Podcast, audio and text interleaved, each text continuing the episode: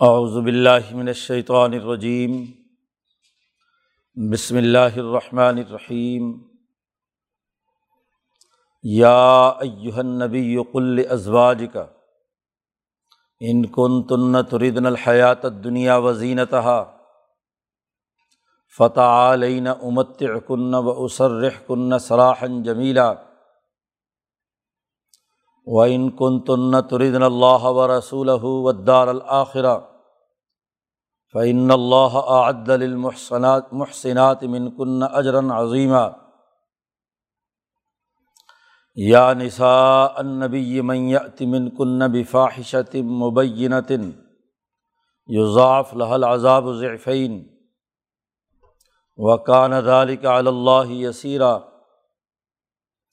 ومن یقنت من کن لاہ و رسول ہی و تعمل صالحن نتہا اجرحا مرتعین و آتدنا لہا رزقن کریمہ یا نساء النبی لستن کا احدم من النساء ان اتقیتن فلا تخضعن بالقول فیتمع الذی فی قلبه مرض وقلن قولا معروفا وقرن فی بیوتی کن ولا تبرجن تبرج الجاہلیت الاولا و عقیم نصلاۃ و آتین زکوٰۃ و عطن اللہ و رسول انما یرید اللہ لیذہبان کم الرجس اہل البیتی و یطہرکم تطہیرا وزقر نما یطلافی بیوتی کن من آیات اللہ والحکمہ ان اللہ کان لطیفاً خبیرہ صدق اللہ العظیم۔ یہ صورت الحضاب کا رقوع ہے۔ اس صورت کا بنیادی موضوع یہ چل رہا تھا کہ جماعت کا داخلی نظم و ضبط اور ڈسپلن برقرار رہنا چاہیے۔ اس کے دو مراکز نہیں ہوں گے۔ ایک ہی مرکز اور ایک ہی رہنمائی کے تحت پوری جماعت کو کام کرنا ہے۔ اس سلسلے میں کافر اور منافق غذبۂ احزاب کے موقع پر جو انہوں نے دو ہی اختیار کی مکے کے مرکز سے بھی رابطہ کر کے ان کے اعلی کار اور ایجنٹ بنے اور ادھر سے بظاہر نبی اکرم صلی اللہ علیہ و سلم کے ساتھ بھی معاہدہ کر کے مدینہ کی ریاست سے مفاد اٹھا رہے ہیں۔ تو اس کا تحلیل و تجزیہ پچھلے دو رقوؤں میں کیا اور بتلایا کہ ان کافروں اور منافقوں جنہوں نے معاہدات توڑے ہیں، ان کو شکست ہوئی۔ مدینہ منورہ میں جو داخلی سازشی تھے، بنو قریضہ وغیرہ، ان کے خلاف اقدام کیا گیا۔ پیچھے بتلایا کہ فریقاً تختلون و تأثرون فریقہ ان کی ایک جماعت کو قتل کیا گیا اور باقیوں کو گرفتار کر لیا گیا۔ یہ بات طے شدہ ہے کہ رسول اللہ صلی اللہ علیہ وسلم کی زندگی وہی اسوۂ حسنہ ہے، مرکز وہی ہے۔ ان کی ہدایات کے مطابق ہی تمام کام ہونے ہیں۔ پیچھے مسلمان جماعت کے داخلی اس نظم و نسق سے متعلق امور بیان کیے گئے تھے۔ اس رقوع میں نبی اکرم صلی اللہ علیہ و کے گھر کے داخلی نظام کے حوالے سے بنیادی اور اہم ضابطے واضح کر دیے ہیں۔ آپ صلی اللہ علیہ و نبی ہیں۔ اور نبی کی بیویوں کو امت کی مائیں قرار دیا گیا۔ اس صورت کے شروع میں بتلایا تھا کہ آواز واج ہو امہات ہوں حضور صلی اللہ علیہ وسلم کی ازواج متحرات وہ امت کی مائیں ہیں۔ اور پھر نبی اکرم صلی اللہ علیہ وسلم کی ذات کی اہمیت بیان کرتے ہوئے کہا تھا، النبی اولا بالمؤمنین۔ تمام لوگوں کو اپنی جان سے زیادہ محبت حضور اقدس صلی اللہ علیہ وسلم سے ہونی ہے۔ گویا کہ آپ صلی اللہ علیہ وسلم کو معیار قرار دے دیا اسوہ حسنہ بنا دیا۔ آپ کے ساتھ جڑی ہوئی شخصیات یعنی ازواج متحرات وہ بھی نمونے اور معیار ہیں۔ ماں اپنے بیٹوں اور اپنی اولاد کے لیے نمونہ اور معیار ہوتی ہے۔ اب معاملہ یہ درپیش ہوا جس پر یہ آیات نازل ہوئیں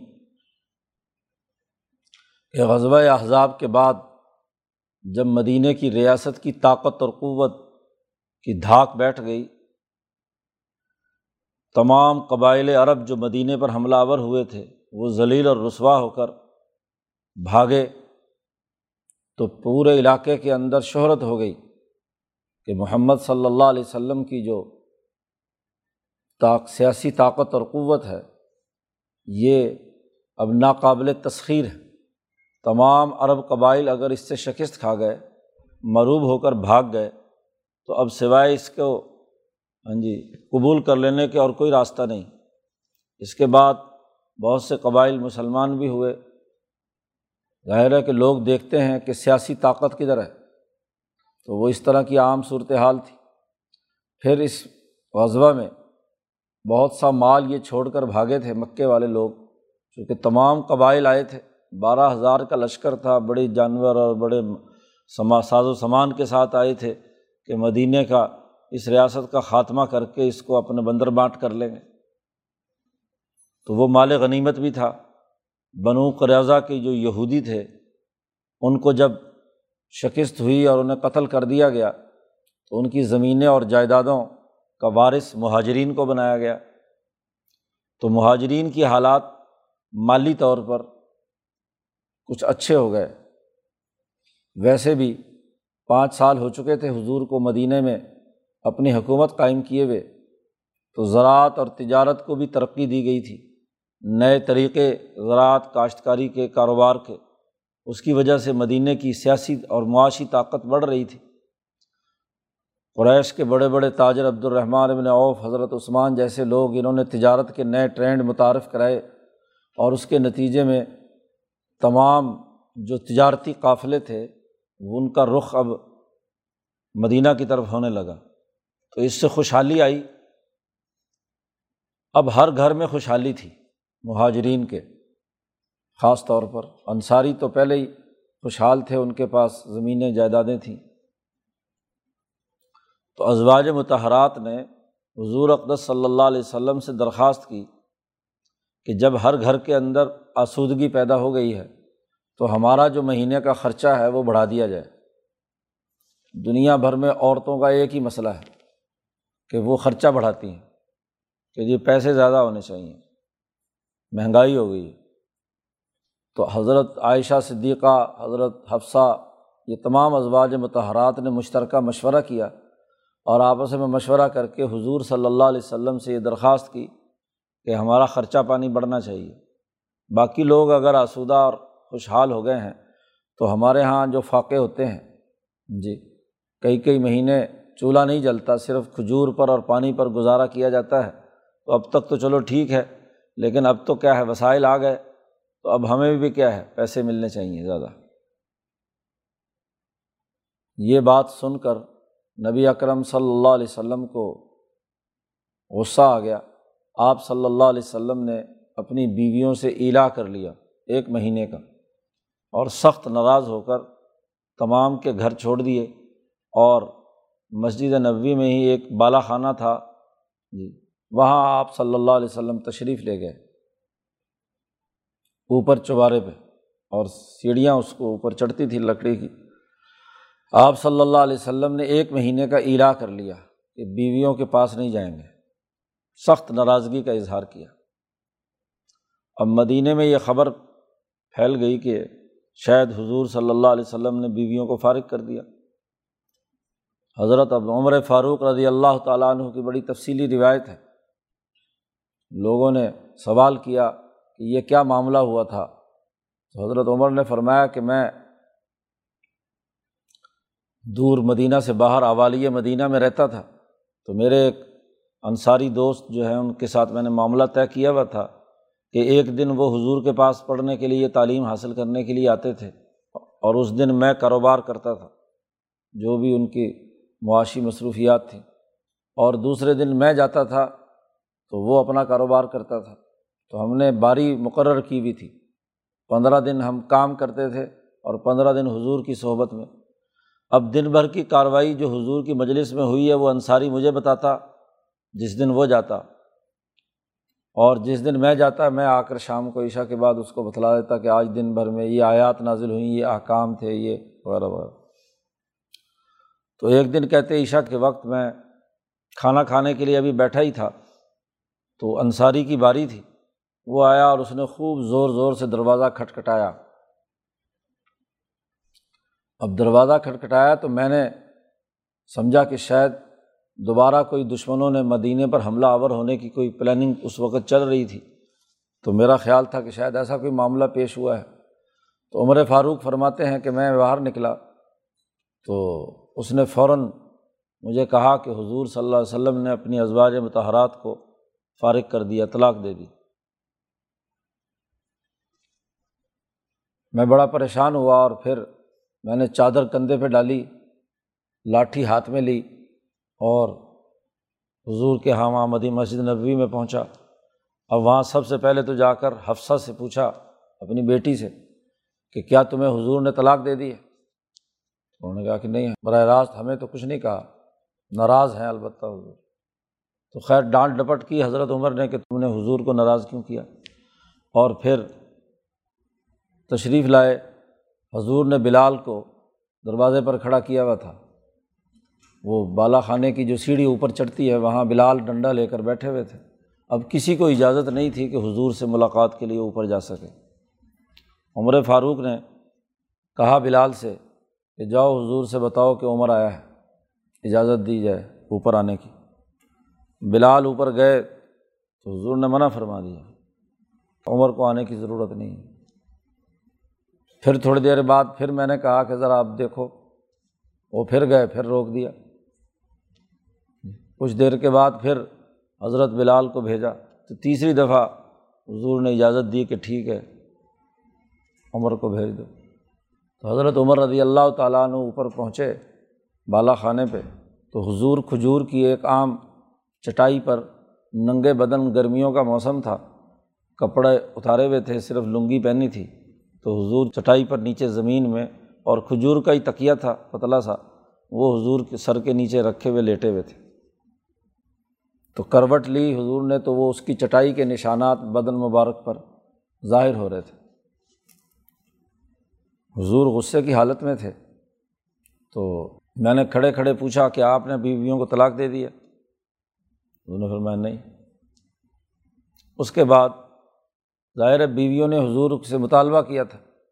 تو عمر فاروق نے دیکھا کہ حضور کے چہرے پر افسوس کے اور غصے کے ہاں جی آثار ہیں۔ تو حضور کو کچھ گپ شپ کر کے حضور کو کوئی ہاں، ہنسنے اور مسکرانے پر ہاں جی کی طرف لایا جائے تو جو تکلیف حضور کو پہنچی ہے وہ دور ہو۔ تو حضرت عمر کہتے ہیں، میں نے کہا کہ یا رسول اللہ، یہ ہماری مہاجرین کی بیویاں جو ہیں مدینہ میں آ کر زیادہ خراب ہو گئی ہیں۔ مکہ میں تو یہ ہمارے سامنے بولتی نہیں تھی۔ یہاں انصاریوں کی بیویاں انصاریوں کی سر چڑھتی ہیں، تو ان سے خربوزے کو دیکھ کر خربوزہ رنگ پکڑتا ہے۔ تو انہوں نے بھی کیا ہے، اسی طرح کی باتیں کرنا شروع کر دی ہیں۔ تو یہ میں نے بات کی تو حضور مسکرا پڑے کہ بات تو کیا ہے، کچھ ایسی ہی ہے۔ تو بہرحال پھر حضرت عمر نے بیٹھ گئے اور حضرت عمر نے فرمایا کہ حضور صلی اللہ علیہ وسلم سے عرض کیا کہ آپ امام الانبیاء ہیں، نبی الانبیاء ہیں۔ آپ کی یہ حالت ہے کہ خالی ایک چٹائی کے اوپر آپ کے بدن پر نشان ہیں۔ یہ کیسر و کسرا کتنی عیاشیوں میں ہیں، کتنی دنیا کی ان کو ساری نعمتیں ہیں، بڑے بڑے محلات میں اور نرم بستروں پر رہتے ہیں۔ تو یہ کیا معاملہ ہے؟ تو حضور نے فرمایا کہ بھائی ان کے اعمال یا ان کے معاملات، ان کو جو کچھ دینا تھا اللہ میاں نے یہیں دے دیا۔ اذہب تم طیبات کم فی حیات کم دنیا وسطم تا تم بہا۔ ہاں جی ان کو نفع اٹھانے کی۔ ہمارے لیے جنت، یہاں مصیبتیں اور مشقت برداشت کرنا، یہ ایک مسلمان کی شناخت۔ تب حضور صلی اللہ علیہ وسلم کی ناراضگی بھی اسی حوالے سے تھی۔ کہ یہ انہوں نے زیادہ خرچے پانی کا مطالبہ کیوں کیا؟ بات اصل میں یہ ہے کہ نبی باپ ہیں امت کے اور ازواج متحرات مائیں ہیں اور حضور صلی اللہ علیہ وسلم نے اپنے اختیار سے فقر و فاقہ قبول کیا ہوا تھا۔ ایک اشارہ کرتے تو مال و دولت بہت ہو سکتا تھا، لیکن حضور صلی اللہ علیہ وسلم نے اپنے اختیار سے فقر و فاقہ قبول کیا ہوا تھا۔ اس لیے آپ صلی اللہ علیہ وسلم یہ چاہتے تھے کہ جو قیادت ہے وہ نمونے کی ہونی چاہیے۔ لیڈر کے لیے ضروری ہے کہ جب تک تمام لوگوں کو تمام چیزیں نہ مہیا ہوں، اس کو اپنے اوپر اختیاری طور پر فخر کو پیش نظر رکھنا چاہیے فخر اختیار کرنا چاہیے۔ اگر سربراہ مملکت اپنی عیاشیوں میں مبتلا ہو جائے اور اس کی بیگمات جو ہیں وہ بہت مال و دولت اور رسودگی کی حالت میں ہو اور اس کے پاس انتظامی، سیاسی اور مالی طاقت بھی ہو، تو اس سے قومی وسائل کے ضائع ہونے کا اندیشہ ہے۔ اس لیے جو لیڈر اور رہنما ہے، اسے دوسروں کے لیے نمونہ ہونا ہے۔ پھر چونکہ ازواج متحرات کو ماں قرار دیا ہے، تو ماں کو ماں کے نقطۂ نظر سے رہ کر اپنے بچوں کے لیے زیادہ فکر مند ہونا چاہیے، نہ یہ کہ وہ خود اپنے لیے کسی قسم کا مطالبہ کرے۔ تو اعلیٰ معیار اور نمونہ یعنی شرعی نقطۂ نظر سے تو ایسا مطالبہ کرنا کوئی برا نہیں تھا، لیکن تقوا کے نقطۂ نظر سے، معیار اور نمونے کے نقطۂ نظر سے یہ بات غلط تھی کہ ازواج متحرات اپنے خرچے پانی کا مزید مطالبہ کریں۔ تو انتیس دن تک نبی اکرم صلی اللہ ایک مہینے کا الا کیا تھا، انتیس دن تک حضور نے تمام ازواج متحرات کا سماجی بائی کاٹ کیے رکھا، جسے شریعت کی اصطلاح میں الا کہتے ہیں۔ اس کی تفصیلات پیچھے صورت البقرہ کے اندر گزر چکی ہیں۔ انتیس دنوں کے بعد چاند مکمل ہو گیا تھا، اگلا دن جو ہے وہ اگلا مہینہ شروع ہو رہا تھا۔ تو اس وقت یہ آیات نازل ہوئیں اور ازواج متحرات کے سامنے دو آپشن رکھے۔ مال و دولت چاہیے ہے تو لو ہاں جی خوش اسلوبی کے ساتھ جی طلاق لو اور اپنے گھر چلی جاؤ۔ اور اگر اللہ اور اس کا رسول چاہیے تو اپنے مطالبے سے دستبردار ہو جاؤ۔ دو چیزیں ان کے سامنے رکھی گئیں۔ حضور صلی اللہ علیہ وسلم بالا خانے سے نیچے اترے اور سیدھے سب سے پہلے عائشہ صدیقہ رضی اللہ تعالیٰ عنہ کے گھر پہنچے۔ اور جیسے ہی حضور داخل ہوئے تو عائشہ صدیقہ نے عرض کیا کہ آپ نے تو ایک مہینے کا علا کیا تھا، ابھی تو ایک دن باقی ہے۔ تو حضور نے فرمایا کہ بھائی مہینہ انتیس کا بھی تو ہو سکتا ہے۔ تو حضور آ گئے۔ حضور نے سب سے پہلے آ کر عائشہ سے پوچھا کہ بھائی یہ آیت نازل ہوئی ہے، اس کے مطابق تم فیصلہ کرو کہ تم نے کیا کرنا ہے۔ طلاق لینی ہے۔ تو یہ فارغ کر دیتا ہوں، جو ایک جوڑا کپڑوں کا دے کر، اور اگر اللہ اور اس کا رسول چاہیے تو اپنے مطالبے سے دستبردار ہو جاؤ۔ اور پھر چونکہ حضرت عائشہ سے خاص تعلق تھا حضور کا، تو حضور صلی اللہ علیہ وسلم نے کہا کہ دیکھو، اپنے باپ سے مشورے کے بغیر رائے نہ دینا، اپنے باپ حضرت ابو بکر صدیق سے پوچھ لینا ہاں جی ان سے مشورہ کرنا۔ تو حضرت عائشہ نے فوراً کہا کہ ابا جان سے کیا مشورہ کرنا ہے؟ مجھے اللہ اور اس کا رسول چاہیے، میں اپنا فیصلہ خود کروں گی۔ تو عائشہ کے بعد حضور پھر تمام ازواج متحرات کے گھروں میں گئے اور ان تمام کے سامنے یہ دو آپشن رکھے۔ تو ہر ایک نے پوچھا کہ عائشہ نے کیا کہا ہے؟ حضور نے فرمایا کہ عائشہ نے تو یہ کہا ہے۔ انہوں نے کہا، ٹھیک ہے، جو عائشہ نے کہا وہی ہم چاہتی ہیں۔ تو تمام نے اللہ اور اس کے رسول اور جو آخرت کا گھر جس کا آگے تذکرہ آ رہا ہے، اس کو قبول کیا۔ تو تب ان کا پچھلا معاملہ ختم ہوا۔ اس پر یہ آیات ہے یا یوہ نبی اے نبی اکرم صلی اللہ علیہ وسلم کل ازواج کا اپنی ازواج اور اپنی بیویوں سے کہہ دیجیے ان کن تن تردن الحیات دنیا اگر تم دنیا کی زندگی چاہتی ہو، دنیا میں تجھے، تمہیں زیادہ مال و دولت اور پیسے اور خرچہ پانی چاہیے۔ ہے وہ زینت اور اس دنیا کی زیب و زینت اور یہاں کی خوشحالی اور یہاں کی رونق تمہیں چاہیے۔ ہے تو فتح علینا، تو آؤ امت کن میں تمہیں کوئی نفع پہنچا دوں، پیسے ویسے متا پیچھے قانون گزرا ہے کہ شوہر اگر اپنی بیوی کو طلاق دے کر فارغ کرے، تو چونکہ طلاق سے ایک خاص قسم کی تکلیف ہوتی ہے عورت کو، تو اس کے لیے کچھ نہ کچھ جاتے ہوئے خرچہ پانی اس کو ہاں جی کم از کم ایک جوڑا کپڑوں کا ہاں جی یہ دیا جائے۔ اور خوش اسلوبی کے ساتھ طلاق دی جائے، گالی گلوچ یا بدتمیزی کے ساتھ یہ معاملہ نہ کیا جائے۔ تو امت کنّا تمہیں میں جوڑا کپڑوں کا دے دوں، اور وہ اسر رہ کنّا سراہن جمیلا۔ اور تمہیں میں رخصت کر دوں اچھے طریقے سے۔ اعزاز و اکرام کے ساتھ کہ بھائی میرا تمہارے ساتھ اب نبھاؤ، نہیں ہو سکتا، تم اپنی جگہ راضی، میں اپنی جگہ راضی۔ طلاق کا یہ مصنون طریقہ ہے۔ تو حضور صلی اللہ علیہ وسلم نے ازواج سے کہا کہ یہ طلاق لے لو اور اپنے کپڑے لو اور اپنے گھر جاؤ۔ وائن کن تن تردن اللہ و رسول ہو اور اگر تم چاہتی ہو اللہ کو اور اس کے رسول کو اور آخرت کے گھر کو۔ دنیا کی عیش و عیش و عشرت نہیں، آخرت میں اچھا بدلا چاہتی ہو۔ تو فن اللہ عد المحسنات من کنّا اللہ پاک نے تم میں سے جو عورتیں محسن ہوں گی، پاکیزہ ہوں گی، نیکی کریں گی، تو ان کے لیے بہت بڑا اجر ہے۔ ویسے تو نبی کی بیویاں محسنات ہوتی ہیں۔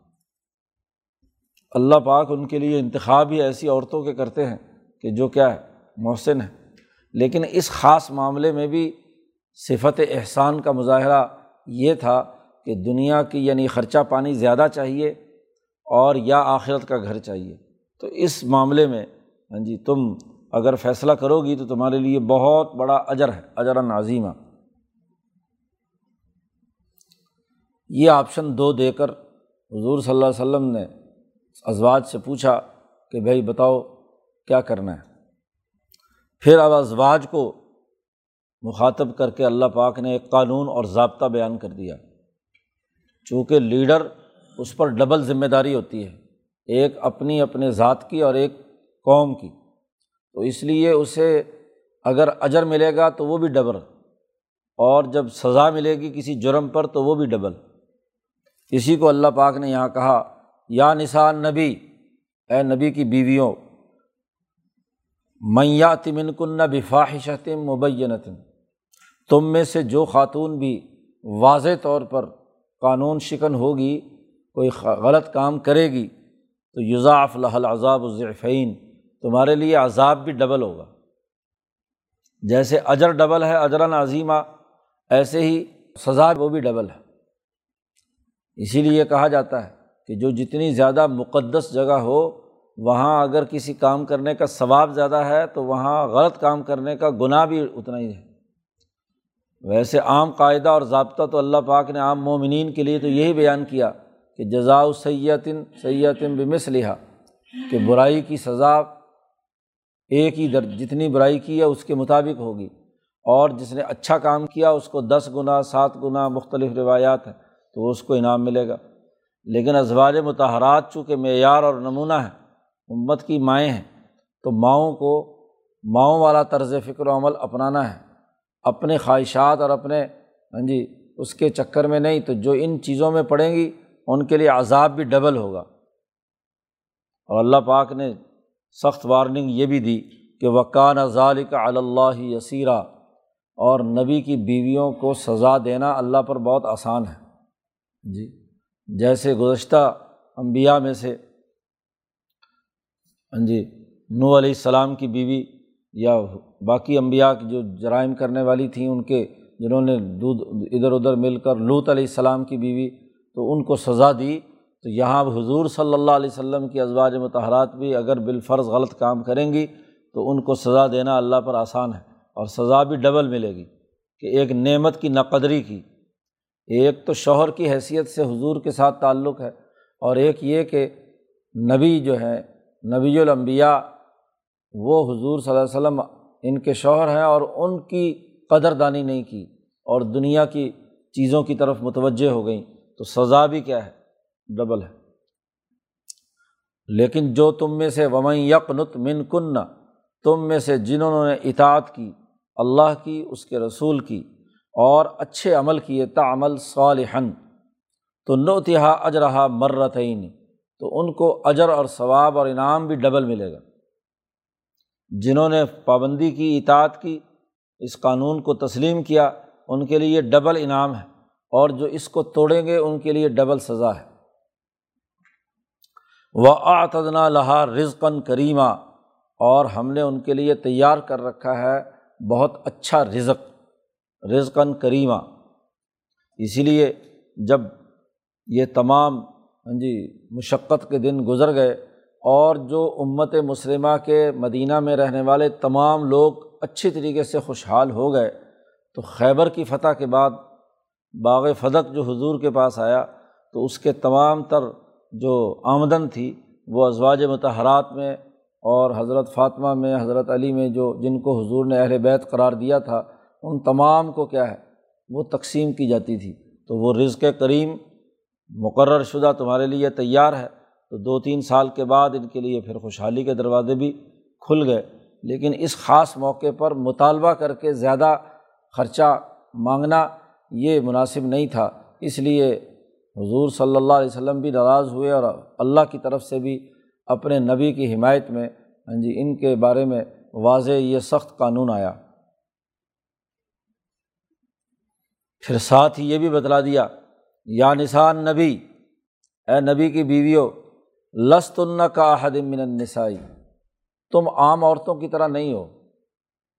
عام عورتیں اگر خرچے پانی کا مطالبہ کریں تو ایک درجے میں درست ہو سکتا ہے۔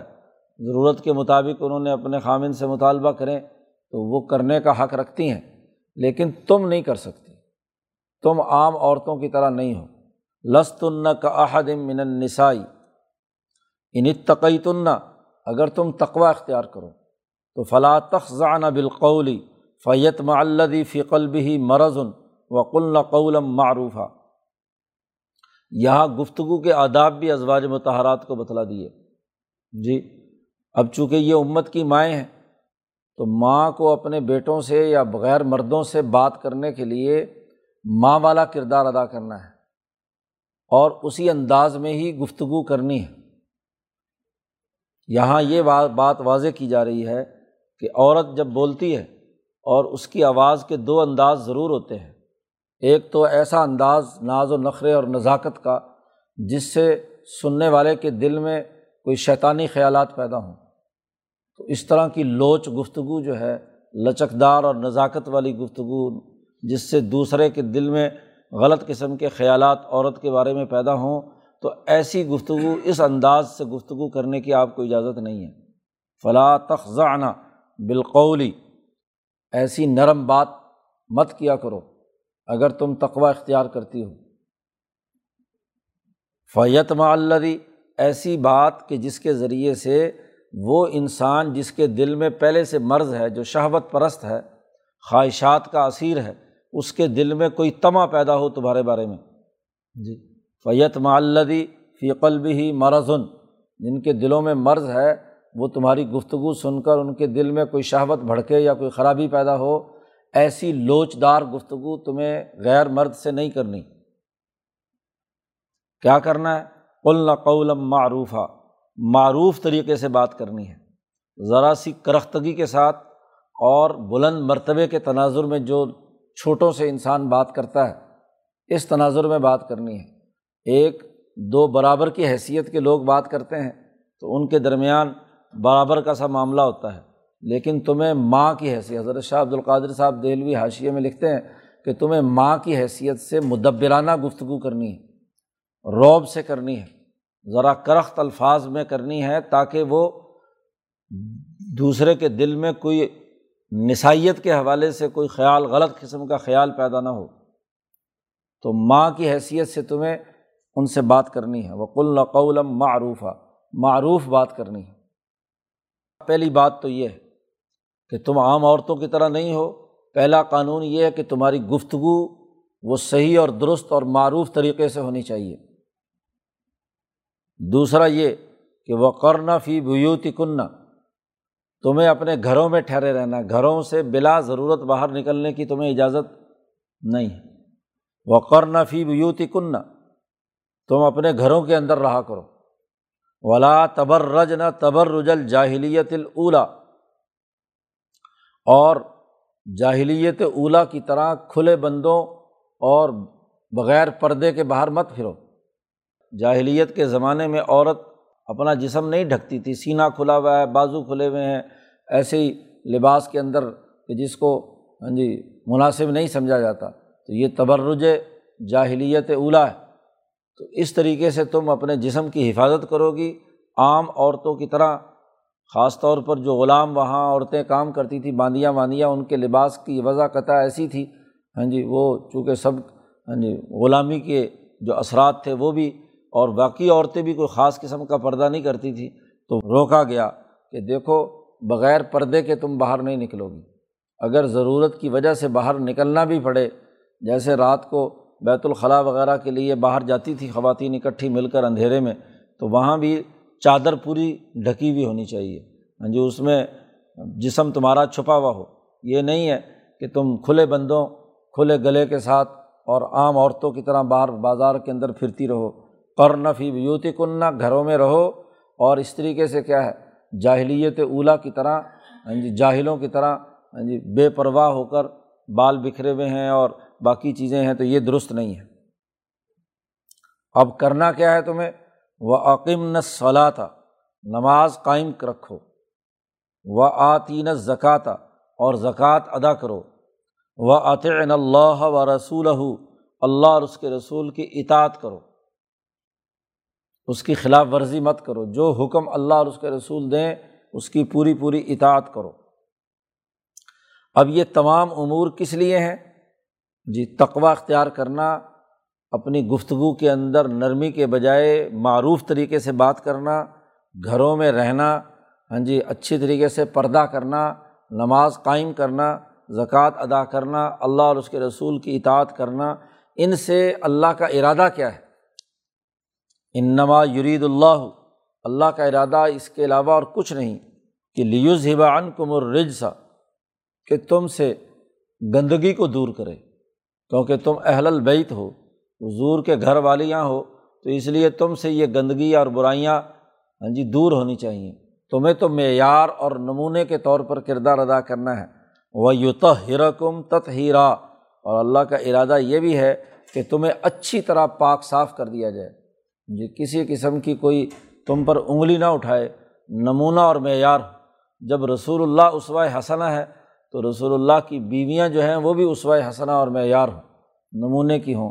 ان سے کسی قسم کا کوئی ایسا بے جوڑ بات، رجس اور اس طرح کی چیز ان سے ظاہر نہیں ہونی چاہیے۔ اس مقصد کے لیے یہ تمام احکامات تمہیں دیے گئے ہیں۔ وسائل کا نیا مطالبہ انہوں نے کیا تھا، وہاں سے لے کر یہاں تک تمام امور اللہ پاک کہتے ہیں۔ ہم نے اس لیے بیان کیے ہیں کہ اللہ پاک تمہیں دو ہدف ہیں۔ ایک تو یہ کہ تم سے جتنی غلط چیزیں ہیں ہاں جی رجس ہے، گندگیاں ہیں، وہ سب دور کریں۔ اور دوسرا یہ کہ تمہیں اچھی طریقے سے پاک کر دیں، تطہیر تمہاری ہو جائے۔ تو اہل بیت کی تطہیر کے لیے یہ پورے قوانین اور ضابطے بیان کیے گئے ہیں۔ اب اس آیات کے سیاق و سباق اس حقیقت کی واضح نشاندہی کرتا ہے کہ پیچھے ہاں جی ازواج متحرات کا تذکرہ چل رہا ہے۔ اور انہیں کے حوالے سے یہ بات ہے کہ لیوز کم الرجس اہل البعت تو اہل بیت میں سب سے پہلے تو ازواج متحرات شامل ہیں۔ حضرت عائشہ، صدیقہ، حفصہ، یہ تمام ازواج شامل ہیں۔ کیوں؟ پیچھے جہاں بھی پیچھے تذکرہ آیا وہ بیت کا آیا۔ کرنا فی بیوتی کنّا ہاں جی ازواج متحرات کو خطاب کیا۔ جا رہا بیوتی کنّا یہ بیت کون ہے؟ ہاں جی ازواج متحرات کا گھر ہے۔ تو یہ سب سے پہلے تو یہ آیات مبارکہ داخل ہیں ازواج متحرات میں، اور ویسے بھی عرف میں جب اہل بیت کہا جاتا ہے تو وہ اپنی بیوی سب سے پہلے شامل ہوتی ہے اب آیت کا سواق و سواق تو یہ تھا، لیکن نبی اکرم صلی اللہ علیہ وسلم نے اس کے باوجود کہ یہ ازواج متحرات کے بارے میں تھی تو آپ صلی اللہ علیہ وسلم نے جی حضرت علی، حضرت فاطمہ، حضرت حسن و حسین، حضرات ان چاروں کو بھی اپنی چادر کے نیچے لے کر کہا، اللہ میاں سے دعا بھی مانگی اور لوگوں کو بھی بتایا کہ ہا اولائی اہل و بیتی یہ میرے اہل بیت میں یہ بھی شامل ہے۔ تو چونکہ آیت کے سیاق و سباق میں تو یہ شامل نہیں تھے، کیونکہ داماد جو ہے وہ الگ گھر، بی بیٹی جب شادی ہو جائے اور الگ گھر چلی گئی، تو اس کا گھر جو ہے، اس کا اہل بیت تو اس کے خامن کے ساتھ جڑ گیا۔ جی۔ اور اسی طریقے سے نواس نواسیاں بھی جو ہیں وہ دوسرا گھر ہے۔ لیکن آپ صلی اللہ علیہ وسلم نے خاص اللہ سے دعا مانگ کر کہ اے اللہ جیسے میری ازواج متحرات میرا اہل بیت ہے، تو ان کو بھی کیا ہے؟ میرے اہل بیت میں شامل فرما۔ اور یہ آیت پڑھ کر حضور نے دعا کی کہ یہ یہ اہل بیت جو میرے باقی چاروں حضرات ہیں، ان کو بھی کیا ہے، گندگی سے پاک کر دے اور ان کی بھی تطہیر کر دے۔ تو یہ آئمہ اہل بیت حضور کی حدیث سے اس آیت کے اندر داخل ہوئے ہیں۔ اللہ پاک نے جو براہ راست پہلے قانون نازل کیا تھا، وہ قانون تو کیا ہے؟ ازواج متحرات کے حوالے سے ہے۔ اب عجیب بات ہے کہ جن کے لیے آیت نازل ہوئی، ان کو اہل بیت کے دائرے سے خارج کر کے ان پر تیروں کی بوچھاڑ کرتے ہیں۔ اور جن کو حضور نے بعد میں اس آیت کا مصداق قرار دیا ہے، تو ان کو اہل بیت پہلے قرار دیتے ہیں۔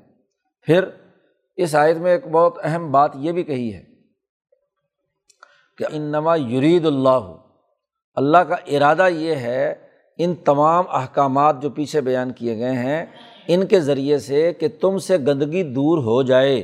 لیوز کر دے تم سے گندگی کو دور۔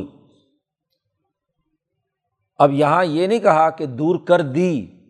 اللہ تعالیٰ نے براہ راست ارادہ کے ساتھ جملہ کہا ہو کہ ہر ایک سے گندگی دور کر دی، قرآن کا اور اللہ تبارک و تعالیٰ کا یہ انداز گفتگو نہیں ہے کہ کسی کو دنیا میں ہی جنتی ہونے کا اعلان کر دیا جائے، کیونکہ یہ قانون کے بنیادی روح کے بھی خلاف بات ہے۔ یہاں یہ کہا، یرید اللہ الگ سے جملہ لا کر لیو زیبا کو اس کے ساتھ جوڑا ہے کہ اللہ کا ارادہ یہ ہے کہ یہ جو احکامات پیچھے دیے گئے ہیں، ان کو پورا کرو گے یعنی نمونہ اور معیار بنو گے۔ جیسے ازواج متحرات سے کہا کہ اللہ اور اس کا رسول دار آخرت چاہیے۔ پھر ہاں جی گفتگو درست کرو گی، گھروں کے اندر ٹھہرو گی اور تبرج جاہلیت نہیں کرو گی، بے پردگی نہیں کرو گی، نماز قائم کرو گی، زکوٰۃ ادا کرو گی، اللہ اور اس کے رسول کی اطاعت کرو گی۔ تو پھر اللہ پاک نے گندگی دور کی ہے نا۔ اب اگر اہل بیت یا حضرت علی کی اولاد میں سے ہو کوئی آدمی اپنے آپ کو سید کہتا ہو اور ان تمام باتوں پر عمل نہ کرتا ہو اور کہے کہ جی اللہ پیا نے تو سارے سیدوں کے گناہ معاف کر کے اللہ پاک نے پاک قرار دے دیا۔ جی بس جو بھی اعلی نبی ہے یا اہل بیت کے اندر شامل ہے تو وہ سب کے سب اللہ پاک نے بس ان کے لیے اعلان کر دیا کہ وہ پاک صاف ہو گئے اور ان کی گندگی دور ہوئی ہوئی ہے۔ بھائی وہ تو ان شرائط کے ساتھ ہے جو پیچھے بیان کی ہیں۔ اگر ازواج متحرات کو اتنی سخت وارننگ دی جا سکتی ہے، تو کیا ہے؟ ہاں جی اپنے نواس نواسیوں اور اپنی بیٹی اور داماد کو یہ بات نہیں ہے۔ اور اس کے بہت سے شواہد موجود بھی رہے۔ حضرت علی رضی اللہ تعالیٰ عنہ کے پاس اور فاطمہ کے پاس حضور گئے۔ اسی طرح کا مطالبہ لے کر ایک دفعہ آئی تھی حضرت فاطمہ بھی۔ جیسے ازواج متحرات نے یہ مطالبہ کیا تھا، تو یہ کام تو فاطمہ نے بھی کیا تھا۔ فاطمہ بھی حضور کے پاس آئیں کہ جی وہ چکی چلا چلا کر میرے ہاتھ میں وہ گٹھے پڑ گئے ہیں، تو کوئی کام کرنے والا مجھے خادم دو۔ جی۔ تو حضور صلی اللہ علیہ وسلم نے اس وقت تو ان کو نرمی سے واپس بھیج دیا، پھر تشریف لائے اور دونوں لیٹے ہوئے تھے چارپائی پر، حضرت فاطمہ اور حضرت علی رضی اللہ درمیان میں آ کر بیٹھ گئے۔ تو اس وقت حضور نے فرمایا کہ یہ جو تمہیں تکلیف ہوتی ہے اس کو دور کرنے کے لیے میں تمہیں مزید پڑھنے کے لیے نہ کچھ بتاؤں۔ تو اس وقت یہ بتایا جی تصویحات جو ہیں تصویر تحمید اور تقویر کہ یہ پڑھا کرو ہر نماز کے بعد۔ تو ان کے اس مطالبے سے بھی انہیں روکا جی۔ اور حضرت علی سے بھی کہا کہ صبح کو اٹھا کرو اور تہجد پڑھا کرو۔ تو وہاں حضرت علی کی زبان سے بے اختیار کہیں نکل گیا کہ جی اللہ میاں ہمیں اٹھا دیتا ہے تو پڑھ لیتے ہیں۔ ہاں جی اللہ میاں کے قبضے میں ہماری روح ہوتی ہے، نہیں اٹھاتا تو پھر۔ تو حضور صلی اللہ علیہ وسلم وہاں سے نکلے اور حضور نے آیت قرآن حکیم کی پڑھنا شروع کر دی بکان الانسان اکثر شعین جدلا۔ یہ انسان بڑا جھگڑالو ہے۔ جی کہو کچھ تو آگے سے جواب کچھ دیتے ہیں۔ بھائی اللہ کے اٹھانے نہ اٹھانے کی بات نہیں ہے۔ تمہیں تو اپنا عزم اور ارادہ کرنا ہے نا کہ صبح کو اٹھ کر کیا ہے؟ کوشش کرو۔ جی تو اللہ پہ ڈال دینا کہ جی اللہ نے چونکہ نہیں اٹھایا تو نہیں پڑھ سکا۔ جی تو یہ بات درست نہیں ہے تو اس کو حضور نے فرمایا بکان الانسان و اکثر شعین جدلا یہ انسان بڑا ہی جھگڑا کرتا ہے، آگے سے کیا کوئی نہ کوئی حجت بازی کرتا ہے، اپنے کام کی طرف توجہ نہیں دیتا۔ جیسے ازواج متحرات نے اگر مطالبہ کر کے بالفرض ان گمراہ فرقوں کے نزدیک وہ قابل مذمت بن گئی ہیں، تو یہ بات تو حضرت علی سے بھی ہوئی ہے، یہ بات تو حضرت فاطمہ سے بھی ہوئی ہے۔ تو اگر اہل بیت میں جب شامل ہو گیا اور انہوں نے خلوص دل کے ساتھ توبہ کر لی اور اللہ اور اس کے رسول اور آخرت کے ساتھ کیا ہے، تعلق قائم کر لیا، تو پھر اب اعتراض کی کیا بات ہے؟ اور فاطمہ رضی اللہ تعالیٰ عنہ کو بھی جب کیا ہے، اپنی غلطی کا احساس ہو گیا، تو انہوں نے بھی پھر حضور پر مزید مطالبہ، وہی بات کہ بھوک پیاس برداشت کرو، تم نبی کی بیٹی ہو، معیار اور نمونہ ہو، خود اپنے کام کرو، اس کے لیے کسی غلام اور خدمت گار کی ضرورت کا مطالبات چھوڑ دو۔ تو جو بیویوں سے کہا، وہی فاطمہ سے کہا اور فاطمہ نے بھی صدق دل سے اس بات کو قبول کر لیا۔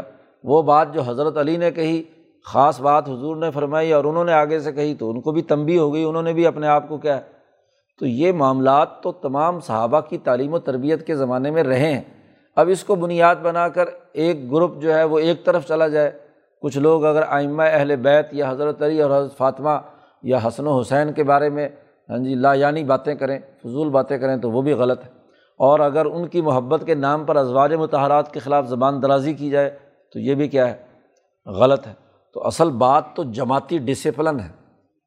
یہ صورت اسی تناظر میں ہے کہ نہ صرف مردوں کو ڈسپلن کے اندر رہنا ہے جی بلکہ عورتوں کو بھی ڈسپلن میں رہنا ہے۔ وہ بھی قاعدے اور ضابطے کے مطابق ہی ہاں جی کام کریں گی۔ وہاں بھی ان کے دو مراکز نہیں ہوں گے کہ رہیں تو نبی کے گھر میں ہوں، اہل بیت اور پیسوں کا مطالبہ ایسے کریں جیسے دوسرے جو سرمایہ پرستوں کے ہاتھ صورت حال ہوتی ہے کہ خرچہ پانی وافر مقدار میں ہونا چاہیے۔ نہیں، جو نبی چاہیں، جتنا چاہیں، اللہ اور اس کا رسول جتنا چاہے، بس اس کے اوپر قناعت کر کے اپنی جد وجہد اور کوشش کا کام کریں۔ ہاں جی آگے کردار ادا کریں۔ اس لیے اگلی ذمہ داری لگائی۔ اب یہ پاک ہو گئی ہیں۔ خواتین ازواج متحرات، تو اب ان کے لیے ایک حکم بیان کیا ہے۔ وز کرنا ما یوتلا فی بیوتی کننا اب یہاں بھی بیوت جو ہے، بیویوں کے حوالے سے ہے۔ یہاں اہل بیت کے اندر گھر کی بات آ رہی ہے، خواتین کی بات آ رہی ہے۔ تو ذکر کریں جو تلاوت کی گئی ہے تمہارے گھروں میں من آیات اللہ والحکمہ۔ اللہ کی آیات اور اللہ کی حکمت جو ہے، اسے پڑھیں، یاد کریں، توجہ ادھر رکھیں۔ ازواج متحرات سے کہا کہ یہ دیکھو کہ حضور کیا تلاوت کر رہے ہیں۔ دیکھو دوسری جگہ پر اللہ پاک نے مردوں کے بارے میں کہا کہ نبی ہم نے بھیجے تاکہ یتلو علیکم آیات ہی یعنی یا یو المحم الکتاب بل حکمہ وہاں خاص مردوں کو یعنی ویسے تو عورتوں مرد و تمام کے لیے ہے، لیکن وہاں مذک جمع مذکر کا سیگا استعمال کیا ہے مردوں کے حوالے سے۔ اور یہاں ازواج متحرات کے لیے یہی جملہ کہا ہے کہ وز کرنا ما یوتلا فی بیوتی کننا تمہارے گھروں میں جو اللہ کی آیات تلاوت کی جاتی ہیں، اس کو اچھی طرح یاد کرو۔ تمہارا دھیان، یہ خرچے پانی کی طرف نہیں ہونا چاہیے۔ تمہارا دھیان حضور کی تعلیم پر ہونا چاہیے، اللہ کی آیات۔ اور اس آیات کی جو حکمت ہے، شعور ہے، فہم ہے، بصیرت ہے تفقع ہے، اس حکمت کی طرف تمہارا دھیان ہونا چاہیے۔ من آیات اللہ بالحکمہ وز کرنا کا خاص طور پر لفظ یاد کرو اچھی طریقے سے۔ حضور صلی اللہ علیہ وسلم نے جو نو بیویوں سے بیک وقت شادی کی، اس کا مقصد کوئی محض دنیاوی خواہشات اور لذات نہیں تھیں اس کا بنیادی مقصد یہ تھا کہ عورتوں کے ذریعے سے تعلیم دی جائے۔ ہاں جی آگے تعلیم و تربیت کا اہتمام ہو۔ عورت جتنے اچھے طریقے سے بچوں کو اور ماتحت لوگوں کو پڑھا سکتی ہے ہاں جی اتنا مرد نہیں سمجھا سکتا، خاص طور پر ابتدائی تعلیم جو ہے، وہ بہت اچھے طریقے سے بچوں کو بات سمجھا سکتی ہے۔ تو حضرت سندھی رحمۃ اللہ علیہ نے یہاں سے یہی بات اخذ کی ہے کہ مدینہ کی ریاست کی تعلیم و تربیت کی ذمہ داری ان خواتین پر تھی، یہ معلمہ ہے۔ تو معلمہ کو اپنی تعلیم پر توجہ دینے چاہیے، وہ اپنے کپڑے دیکھنا شروع کر دے کہ جی کپڑے اچھے ہونے چاہیے، کھانا اچھا ہونا چاہیے، فلاں ہونا چاہیے، فلاں ہونا چاہیے۔ تو اگر وہ اس طرح کی چیزوں کے اندر مبتلا ہوں گی تو بچے صرف یہی سیکھیں گے نا کہ مس نے کپڑے کیسے پہنے ہوئے۔ جی اس کا انداز گفتگو اگر اپنے بچوں کے ساتھ ہاں جی غلط ہوگا۔ ہاں جی تو جس سے کوئی بچے، جو جوان بچے ہیں، ان کے دماغ میں کوئی غلط خیالات پیدا ہوں، تو یہ بھی تعلیم و تربیت کے راستے میں کیا ہے؟ رکاوٹ ہے۔ اس کو استاذ ہونے کی حیثیت سے ہاں جی پوری کلاس کو کنٹرول کرنے اور ان کے دماغوں میں جو غلط قسم کے خیالات ہیں، ان کو دور کرنے کے لیے صحیح کردہ قلنا قولم معروف ایسی بات مت کریں کہ سننے والے کے دل میں کسی قسم کا کوئی غلط خیال پیدا ہو۔ فلاں تخذانہ بالقول۔ تو استاذ کی ذمہ داریوں کے طور پر یہ باتیں بیان کی ہیں کہ تمہاری گفتگو قول معروف کے طور پر ہو، تو کہ تم امت کی مائیں ہو، امت کی تعلیم و تربیت تمہاری ذمہ داری ہے، تو تمہیں یہ کردار ادا کرنا ہے۔ اب اسی آیت کے تناظر میں ہی ازواج متحرات میں، ویسے تو سب کی سب ازواج متحرات نے تعلیم و تربیت کا بڑا کام کیا ہے، لیکن سب سے زیادہ حضرت عائشہ صدیقہ رضی اللہ تعالیٰ عنہ اور حضرت ام سلمہ رضی اللہ تعالیٰ عنہ یہ دونوں ازواج متحرات میں ہاں جی بڑی دلیر اور بہادر اور بڑی سمجھدار خواتین تھیں۔ بڑے اہم موقع پر نبی اکرم صلی اللہ علیہ وسلم کو حکمت اور شعور کے بڑے مشورے انہوں نے دیے۔ تو جہاں چونکہ ان کو حکم دیا گیا تھا کہ وض کرنا یہ یاد کرو کہ تم نبی نے کس موقع پر کیا بات کہی ہے۔ اللہ کی آیات، تمہیں چونکہ مستقبل میں آگے چل کر ہاں جی قوموں کی رہنمائی کے لیے تعلیم و تربیت کا اہتمام کرنا ہے، تم نے استاذہ بننا ہے، اس لیے اس کو اچھی طریقے سے اس وقت یاد کرو اور حضور سے حکمت سمجھو۔ بالحکمت صرف آیات کے یاد کرنے کا ہی نہیں حکم دیا، بلکہ ان آیات کے نتیجے میں جو سوسائٹی کی تشکیل کی حکمت ہے طریقۂ کار ہے، تو اسے اختیار کرنا ہے۔ تو ایک ریاست کے لیے جہاں یہ ہے کہ منافقوں سے ریاست کو پاک کیا جائے اور ایک ڈسپلن قائم کیا جائے۔ اسی طرح ریاست کی تعلیم و تربیت کا شعبہ یہ بھی بنیادی حیثیت رکھتا ہے، کیونکہ اسی سے لوگوں کی ذہن سازی ہوتی ہے، وہ سوسائٹی کے مفید فرد بنتے ہیں۔ تو استاذ کا رویہ جو ہے، وہ ایک معیاری اور نمونے کا ہونا چاہیے کہ آیات کو بھی دیکھے اور حکمت کو بھی پیش نظر رکھے۔ چنانچہ آپ دیکھیے کہ حضرت عائشہ صدیقہ رضی اللہ تعالیٰ عنہ حضور کے بعد ہر دور میں ان کے درس کی مسند بچتی تھی۔ زیادہ زیادہ ابو بکر صدیق رضی اللہ تعالیٰ عنہ کے زمانے میں کیا ہے، بہت کم ہو، لیکن اس کے بعد تو مسلسل اپنے وصال تک حضرت عائشہ صدیقہ کی مسند درس بچتی تھی۔ پردے کے پیچھے سے اپنے حجرے میں بیٹھ کر ہاں جی وہ تعلیم دیتی تھیں اور پیچھے سامنے جو ریاض الجنہ ہے، وہاں صحابہ کا ٹھٹ کا ٹھٹ ہوتا تھا، نئے مسلمان ہونے والے بھی اور سب لوگ بھی۔ اور خاص طور پر چونکہ حضرت عروا ابن زبیر جو حضرت عائشہ رضی اللہ تعالیٰ عنہ کے بھانجے ہیں اسما بنتے ابی بکر کے بیٹے ہیں، زبیر ابن عوام کے بیٹے، تو وہ ان کا پردہ نہیں تھا، اپنی خالہ تھی، تو وہ ان کا گھر میں آنا جانا تھا۔ ان کے بہت زیادہ سوالات حضرت عائشہ سے ہوتے تھے اور حضرت عائشہ ان کو کیا ہے، تعلیم دیتی تھی۔ یہی حال ام سلمہ رضی اللہ تعالیٰ عنہ کا تھا۔ وہ بھی بڑی مدبرہ خاتون تھی۔ یہ صلاح حدیبیہ کے موقع پر جب سب لوگ جو ہیں ہاں جی جن کو حضور نے حکم دیا تھا کہ بھائی معاہدہ ہو گیا، مکے والوں سے اب عمرہ نہیں کریں گے، احرام کھول دو، جانور ذبح کر دو۔ تو حضور نے کئی دفعہ کہا، لیکن کوئی آدمی بھی تو نہیں اٹھا احرام کھولنے کے لیے۔ تو حضور کو اس سے کچھ دل پر اثر محسوس ہوا کہ بھائی میں ان کو کہہ رہا ہوں کہ معاہدے کے تحت احرام کھول دو۔ تو لیکن صحابہ پر وہ اتنا شاک گزرا تھا جیسے بندہ قومے میں نہیں چلا جاتا کہ ہم تو عمرہ کرنے کی نیت سے آئے تھے، تو یہ ہمارے ساتھ کیا ہوا کہ حرم میں داخل بغیر یہاں سے بغیر عمرہ کیے واپس جا رہے ہیں، تو وہ ایک خاص کیفیت میں تھے۔ تو حضور وہاں سے تشریف لے کر اپنے حجرے میں آئے، تو وہاں حضرت ام سلمہ کے پاس پہنچے، تو حضرت ام سلمہ نے کہا کہ آپ کے چہرے پہ پریشانی محسوس ہو رہی ہے، کیا بات ہے؟ انہوں نے کہا، عجیب بات ہے، جو مجھ پر جان چھڑکتے تھے یہ صحابہ، میں ان کو کہہ رہا ہوں کہ احرام کھول دو، تو وہ ٹس سے مس نہیں ہو رہے۔ تو اس سے حضور کو کچھ احساس اور کچھ تکلیف محسوس ہو رہی تھی۔ تو ام سلمہ نے حضور سے کہا کہ بات یہ ہے کہ معاملہ ہی ایسا ہے کہ یہ لوگ برداشت نہیں کر پا رہے کہ ہم اتنے شوق سے اتنے سالوں بعد خاص طور پر مہاجرین ہاں جی اتنے سالوں بعد حرم میں داخل ہونا تھا اور اب ہمارے لیے رکاوٹ بن گئی، تو ان پر ایک عارضی کیفیت ہے۔ اب اس کو دور کرنے کا ایک ہی طریقہ ہے کہ آپ زبان سے کہنے کے بجائے آپ باہر تشریف جائیں، لے جائیں اور سب کے سامنے بیٹھ کر اپنے بال کٹوائیں اور جانور ذبح کریں۔ تو آپ اپنے جانور ذبح کرنا شروع کریں گے جو حدی کے طور پر آپ لائے تھے، تو باقی لوگ آپ کی دیکھا دیکھی آہستہ آہستہ اٹھ اٹھ کر کیا ہے، کام کریں گے۔ تو ایسا ہی کیا۔ اب بڑی سمجھداری کی بات، ام سلمہ نے حضور سے کہی اور حضور واپس باہر گئے اور آپ نے اپنا جانور ذبح کیا، حلق کرایا، احرام کھول دیا۔ اب لوگوں نے دیکھا کہ حضور نے احرام کھول دیا ہے، تو ظاہر ہے کہ پھر آہستہ آہستہ سب لوگ جو ہے وہ احرام کھولتے چلے گئے۔ اسی طرح ان کی روایات بھی بہت ساری ہیں۔ جو انہوں نے حضور صلی اللہ علیہ وسلم کے حوالے سے احادیث جو ہیں وہ بیان کی ہیں، تو یہاں ازواج متحرات کو تعلیم و تدریس کی ذمہ داری سونپی گئی کہ اس ریاست کی تشکیل کے لیے، مستقبل کے لیے ہاں جی جماعت تیار کرنے کی جو ضرورت ہے، اس میں تم نے بطور معلمہ کے کردار ادا کرنا ہے۔ اور جو معلم ہے، استاذ ہے، اسے اپنے طلباء کے سامنے نمونہ بننا ہے۔ وہ بھڑکدار، چمکتے ہوئے لباس کے ساتھ حاضر ہو تو وہ لوگ اس کے لباس کو دیکھیں گے یا اس کی تعلیم و تربیت کو دیکھیں گے؟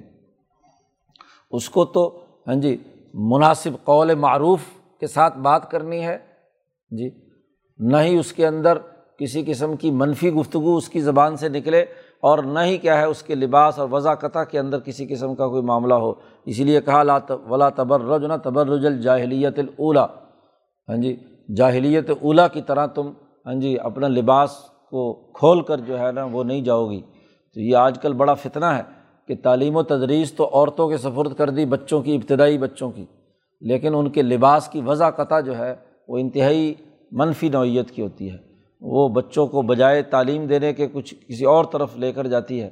تو یہ بڑا خیال کرنے کی ضرورت ہے کہ جو تعلیم دینے والی خواتین ہیں اسکولوں میں، کالجوں میں، ان کو اپنے لباس کی وضع قطع استاذ ہونے کی حیثیت سے یہ رقوع ذمہ داری عائد کرتا ہے کہ اگر وہ نبی اور نبی کی بیویوں سے محبت رکھتی ہیں تو پھر ان کے لیے اپنی لباس کے وضع قطع کو بھی درست کرنا چاہیے اور وہاں اپنے گفتگو کے انداز اور اسلوب کو بھی درست کرنے کی ضرورت ہے۔ کلاس میں بڑے لڑکے بھی ہوتے ہیں، ابھی نئے نئے جوان ہو رہے ہیں، تو وہاں ان کی اس کی گفتگو کا جو انداز اور طریقۂ کار ہو، وہ قول معروف کے طور پر ہو ہاں جی وہ مدبرانہ ہو اور رہنمائی کرنے والا ہو۔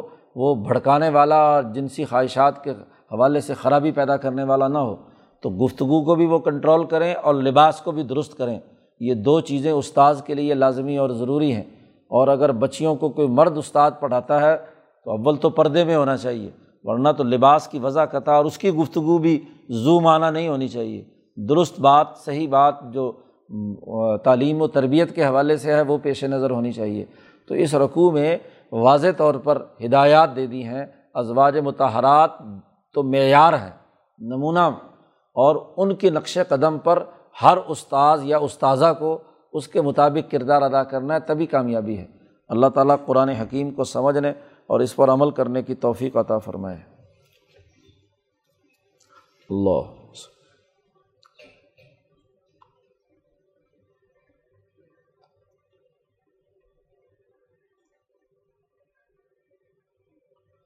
اجمعین۔